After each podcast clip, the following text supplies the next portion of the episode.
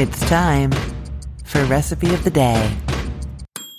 Hi there, I'm Christine Pittman from Cook the Story, and it is the first day of spring. I'm so excited. It's going to start getting warmer out. I'm going to have that whole spring fever thing going on. It's a wonderful time of year to celebrate. I thought you might be thinking about some picnics or being outside a little bit more. Those outdoor potlucks are always so fun. And so I'm sharing with you one of my absolute favorite potato salad recipes. It is for the ultimate loaded baked potato salad.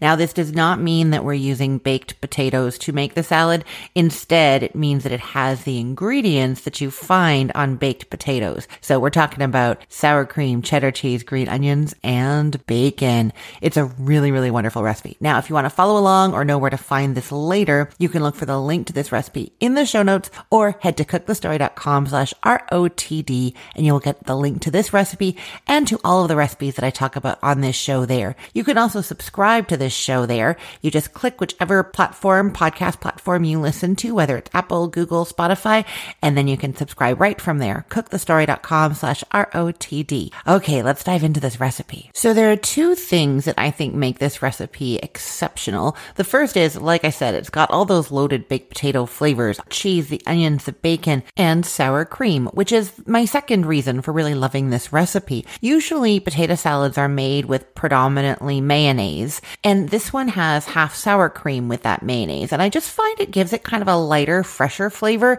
It doesn't taste as rich, and I really enjoy it to the point where I've actually, since developing this recipe, I've started using half sour cream in a lot of my other potato salads as well. It's just really, really nice and fresh. Now, you can use Greek yogurt if you wanted to instead of the sour cream. That makes it just a little bit healthier. If you're a Greek yogurt fan, that's going to work. It's going to have a little bit more tang to it, but it's not going to be super noticeable once you have the mayonnaise and all the other wonderful flavors. So how do you make this? You're going to get one and a half pounds of red potatoes cut into one half inch cubes. I like using the red potatoes just because I like the color of them in potato salad. If you have a different kind of potato, that's fine. One and a half pounds of those cut into one half cubes. I'm leaving the peel on because it's those nice red potatoes. But if you were using a brown potato, you might want to take the peel off. That's totally up to you. You're going to put those potatoes into a large pot with one tablespoon of salt and just enough cool water to cover them. Then put them over high heat with the lid just kind of half on until it reaches a boil and then you reduce it down to a simmer and you're cooking until they're just fork tender. Seven minutes about that. Now, this is a little bit different than if you were doing mashed potatoes. You want mashed potatoes to really fall apart when you're hitting them with the masher, right? When it comes to potato salad, we want the potatoes to keep their integrity a little bit. So we do want them fork tender, but only just fork tender. You see what I mean? Now, you're going to drain those in a colander, just dump that water down the sink and immediately put them back into the pot with cold water. You might even stir it, drain it, and then do it again. You want those potatoes to cool down as quickly as possible because if they keep cooking, they're going to become more likely to fall apart, right? So you want them cold as soon as you can get them cold. Now, while those potatoes were cooking or while they're cooling down, you're going to make the sauce. So it's going to be three green onions chopped up, six slices of cooked bacon chopped up, some black pepper, a cup of sour cream, and a cup of mayonnaise. Mix that all up and then add your cooled potatoes to it. Now, the potatoes might still be a little bit warm right on the inside.